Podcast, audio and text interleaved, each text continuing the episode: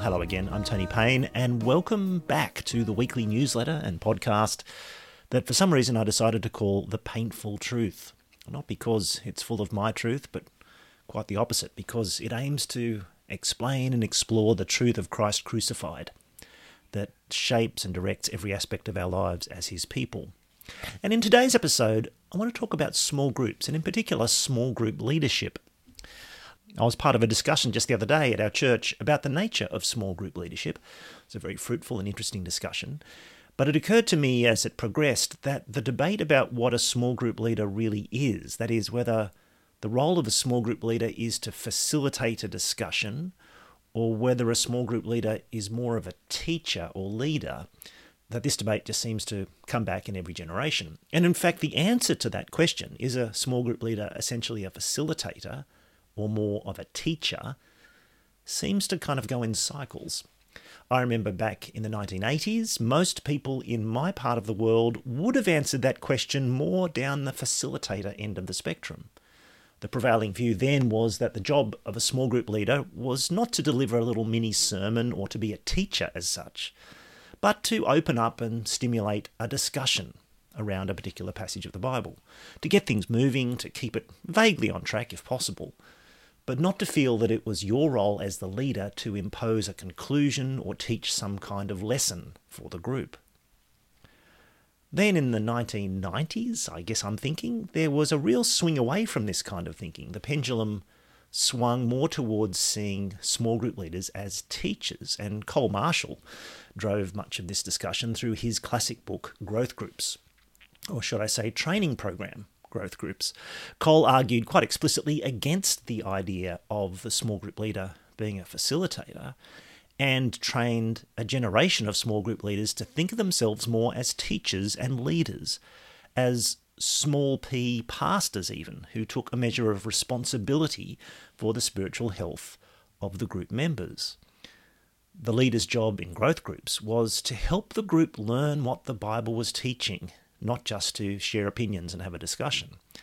And this meant doing sufficient preparation to really understand the passage and to be able to lead a Bible discussion that revealed and applied the passage's main points. And in the heyday of growth groups, it was assumed that most leaders would prepare and write their own Bible studies most of the time. Now, was this a high bar for many leaders and churches? Well, no doubt it was and perhaps this is why the pendulum seems to have swung back towards facilitation in recent years. The increasingly common pattern these days, as far as I can see, is for small groups either to do some version of the Swedish method, that is, where you just look for key thoughts and questions and applications in the passage in a fairly loose fashion, or to use pre written studies, often prepared by church staff in line with the current sermon series. And so leaders tend to see themselves more as a chairperson than a teacher. And if there is a conclusion or a landing point to get to, it's the one that the pre written study provides for you. And so small group leaders writing their own Bible studies from scratch now seems to be a rarity from what I can see. Now, of course, I'm very tempted at this point, being the kind of person I am, to engage in a kind of rant about falling standards and this wouldn't have happened in my day kind of thing. But perhaps there is something actually helpful to say and useful to say by thinking afresh about the pros and cons of each side of this pendulum and to see if there's some way we can find a better way forward. Let's start with the teacher leader kind of side of things. The main weakness there, as we've already suggested, is simply that it places really high expectations on the average group leader. And this not only makes it harder to find suitable people who are willing and able to embrace that level of responsibility, but it also means that their training is more demanding and takes longer and is harder to fit into the church program. And I guess that they are more likely to burn out after a few years. Many churches have found that trying to train all their leaders to this level is just unrealistic and places a cap on how many growth groups can actually be run.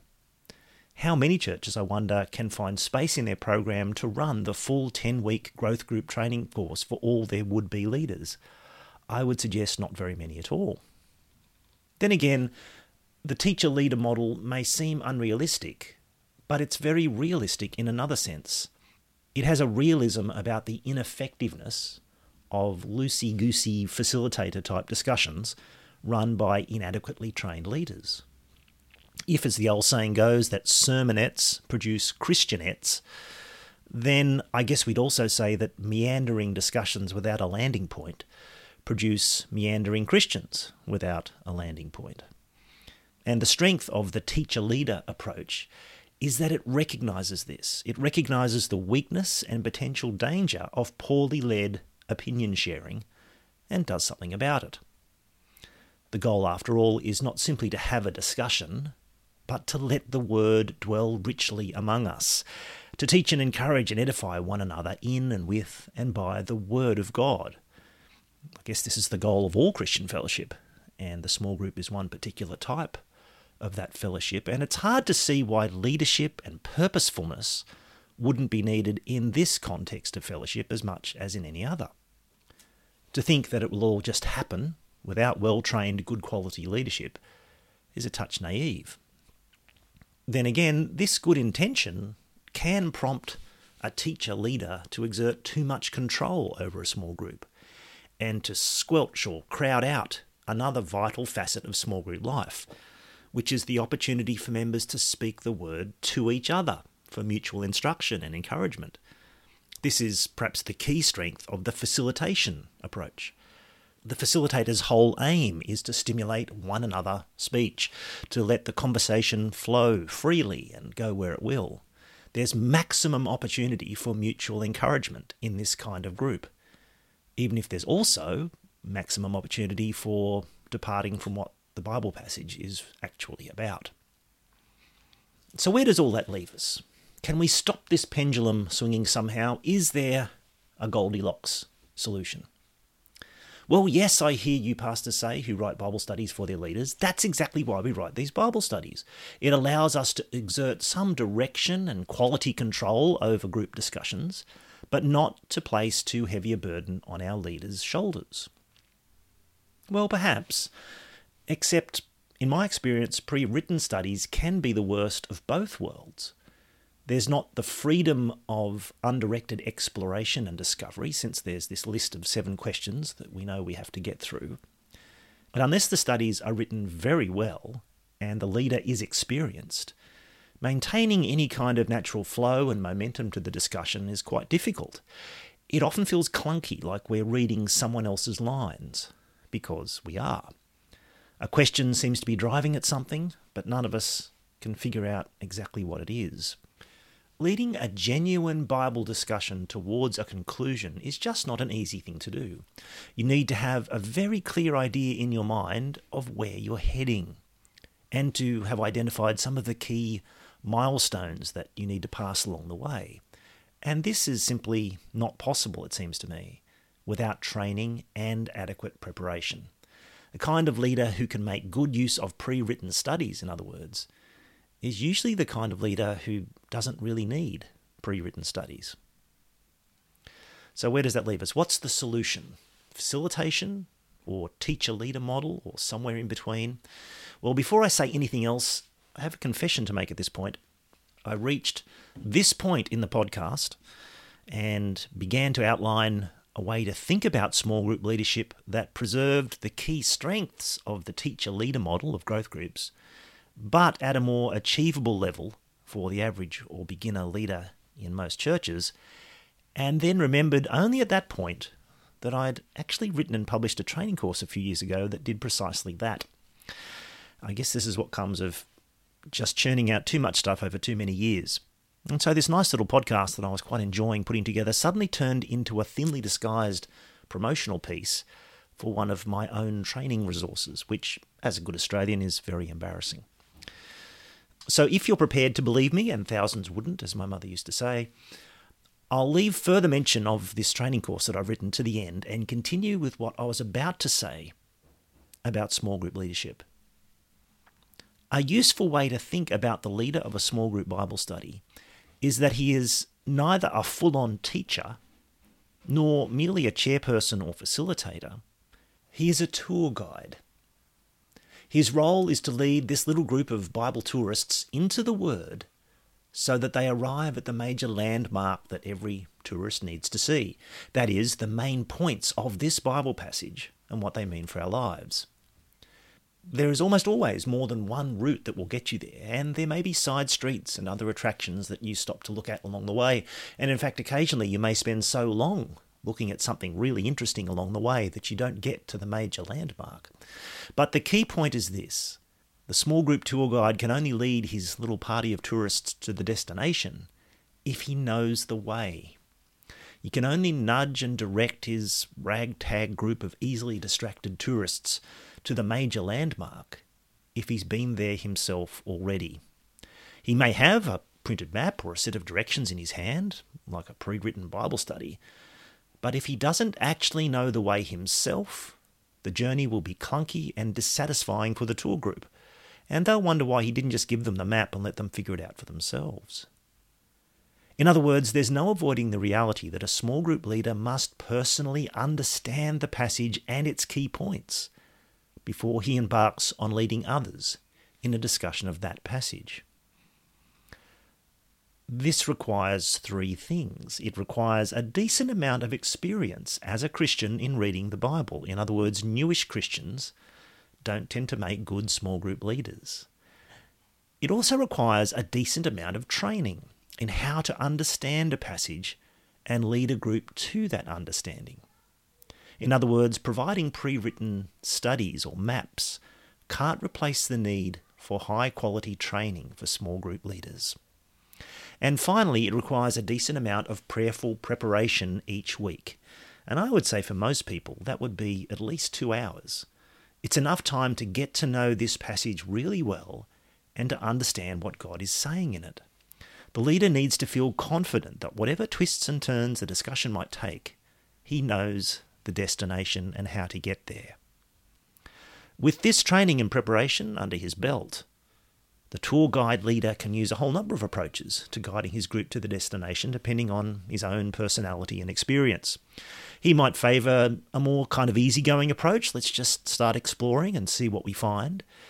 But this works because he's very familiar with where he needs to get to. Or he might be the kind of person who prefers to write down his directions in detail to prepare and write his own Bible study, as it were. Or if he's more of a beginner tour guide, he might lean more on someone else's map with some of his own notes scribbled on it. That is, a pre written Bible study by somebody else. But whatever the method that is finally used, the ideal outcome is a genuine group exploration of God's Word, with enough freedom to enjoy the journey and benefit from it along the way, as well as enough direction to arrive at the destination, which is to hear the message that the living God is speaking to us through this passage of His life giving Word. Well, I hope that's a useful way to think about small group leadership, a way that is both achievable for most people and also allows people to grow in their ability uh, and in their skills in leading others in discussion and understanding of God's Word. But if training is necessary for equipping leaders for this kind of tour guide leadership, what sort of training are we talking about? Now, Growth Groups, the classic Col Marshall course, is the kind of Rolls Royce program for equipping leaders for this kind of tour guide leadership. In fact, there's a nice little section in Growth Groups about balancing control and freedom in small group discussions, much along the lines we've been discussing in this article. However, I guess it's worth noting for many people, Growth Groups is just too much. It functions these days more as a resource book for small group leadership than an actual 10 week leader training course, which is what it was originally designed to be. And that's where this new training framework comes in that I wrote a couple of years ago with Marty Sweeney, our US director of Matthias Media. It's called The Small Group and the Vine, and it's a more achievable five part training framework. It has some videos and a workbook and so on.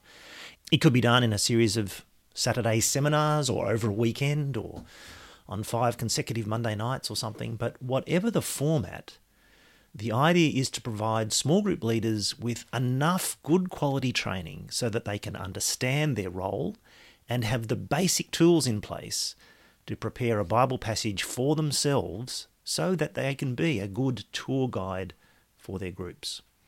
If you'd like to check out the small group in the vine, you can go over to Matthias Media and just search for it on the website. Or if you go across to the Payneful Truth website, I've included a sample of the opening session and introduction to give you some idea of what it's like. Now, whether or not you use this particular resource, the small group in the vine, the important question to consider really is how are we training and equipping our group leaders to be good tour guides of the word?